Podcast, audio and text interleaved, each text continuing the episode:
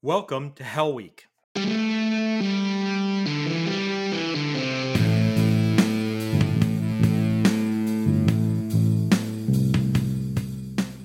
Welcome to the Neurosurgery Podcast and welcome to Hell Week. This is our new series that JP and I put together for rising interns and actually for anybody who's interested in our training programs. This is a consolidated series to try to get you ready, all the things you need to know in order to be a training neurosurgeon. Hi, everybody. JP here. The usual disclaimers.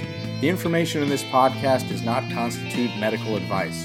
The opinions expressed are our own and don't reflect those of any institution or professional organization. But perhaps most importantly, we're going to loosen up a little for this series. So expect some constructive advice, some controversial stories, but most importantly, get ready to learn. Now, let's get started. Congratulations! Hell Week is over. Welcome to the rest of your life.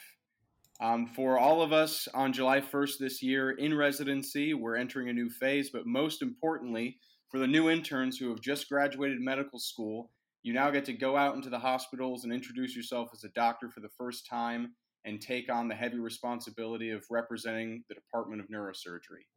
Obviously, this is a finish line for the last chapter of your life, but in many ways, I, I would like you to view this as the starting line for a new year, a new role, and a whole new identity that you will get to grow and develop into over the course of your seven year residency. Yeah, JP, it's it's interesting, right? There's a concept that's now in the popular culture about the July effect. And I even had a patient ask me about it this week in clinic, the July effect and uh, most of you know what that really means. And, and the reality is that JP and I, our deepest desires that maybe Hell Week, as far as the podcast go, goes, will minimize that July effect this year in 2020 a little bit because you guys are so much more prepared.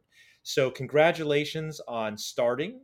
And I hope that uh, that this will be helpful. We will be looking for more input from you guys uh, as we go forward as to how to enhance uh, education across the board.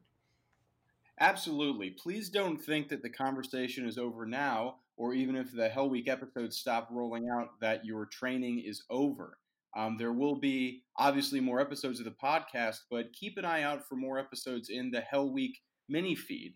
There's always more to learn, there's always feedback to be given, and there's always more advice as we get into this year with the new interns and with the new residents at all levels of the training structure.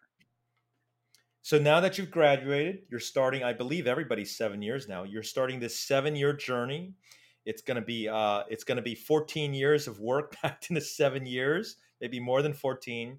Uh, it's going to be an amazing ride, and welcome to uh, the I will call it a club of neurosurgeons, neurosurgeons in training. Um, JP, let me ask you a question about this. So you are exactly uh, 12 months removed, if you will, from that process, right? Right. What what kind of experience? You asked all these young folks what they learned in their first year, but we didn't hear from you. We didn't hear what you learned. All those little answers that you gave on the last Hell Week episode uh, from the from the respondents, you never answered yourself. Right, and it, you know, in many ways, I've been up here ranting and raving every week. Um, I will say a lesson I've been growing to appreciate more and more towards the end of this year, when I've kind of got my feet under me and I'm starting to learn how these hospitals breathe and how they live and how the people in them work. Um, I, I want to echo something that uh, Andrew Garton at Cornell said because it's been on my mind over the past month or two, where towards the end of his answer for what did he learn in first year, he said, trying to appreciate how things get done when you order them and trying to communicate when you're trying to get something done efficiently, not being an asshole about it. I think it's very easy when you first start out, and like we've been talking about every week, your your seniors and your chief gives you a giant list of tasks, and you just got to get it done, get it done, get it done. You got to get the scans done, get the labs back, this and that. It's really easy to come across as a huge asshole to everyone else in the hospital who has 25% of your tasks to do and four times as much time to do them. So you're going to get tunnel vision. You're going to get anxious, you're going to get a systolic through the roof. But try to take a moment and breathe and remember that you're interacting with another person who has their own job, who has their own workflow, And you mentioned the seven year process. This is what's really been weighing on me. Try to think about the reputation you're developing for yourself in the hospital. Because most of the staff you interact with, the residents will come and go, but the nurses are going to be there when you're a senior resident. Many people stay as attendings where they train. So the nurses, the other ancillary staff, the attendings that you interact with, you're meeting new people. You're not just doing a job. So think about the people that you interact with, that you talk to on the phone, when they hear your name or they see you walk down the hallway, think about what what do they think of you and what kind of identity are, are you establishing for yourself in this place where you're going to live and work for almost a decade.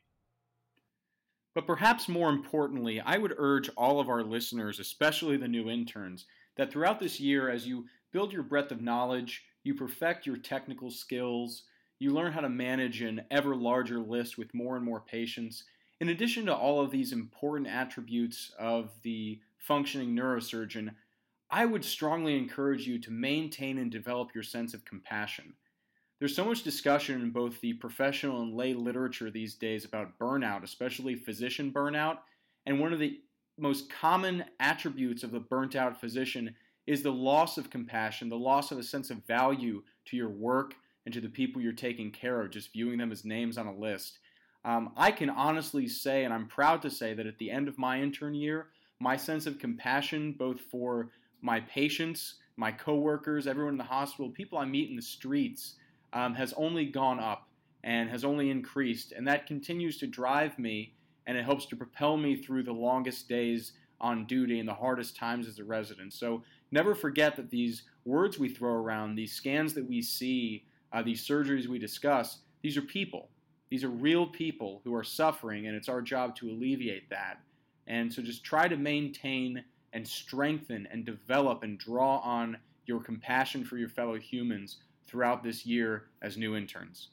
And you know, this is something that anyone who's met me in person has probably heard me preach about 10 times, and I'm sure I've gone on my compassion rant 50 times on the podcast so far, but I'll tell you, it's something that you just can't say out loud enough times. It bears repeating.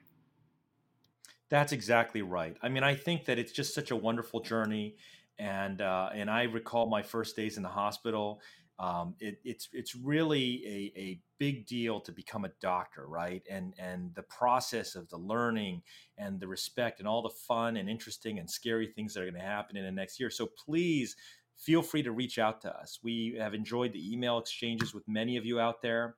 Um, sometimes, you know, you feel very alone, and I, I remember feeling very alone at times as, as an intern. Um, don't be afraid to reach out to us. I think you've gotten to know JP and me over the over the past six months as we've launched this podcast. It's it's uh, you're not alone. Almost everything you're going to feel, we've been there. I echo that thoroughly, and especially as someone who has just been there. Please, if you don't have a good support system, or maybe you're not comfortable talking to the close people in your life, your spouse, your girlfriend, your family, maybe depending on what field they're in, or just who they are as people. Maybe you, you're not comfortable talking about a death with them. Maybe you're not comfortable um, telling someone that you want to look up to about a mistake that you made. Uh, maybe you don't want to let down your parents, et cetera, et cetera. Please feel free to contact Dr. Wang and I, neurosurgerypodcast at gmail.com. He's been through it all. I've just been through what you're about to start. If at any time you need to just air something, uh, get something off your chest, get advice about how to handle something politically in your department, how to handle something with your relationship at home. We are always here for you, um, confidentially and with compassion. So, congratulations again. Boot camp's over. Get ready to join us all on the front lines.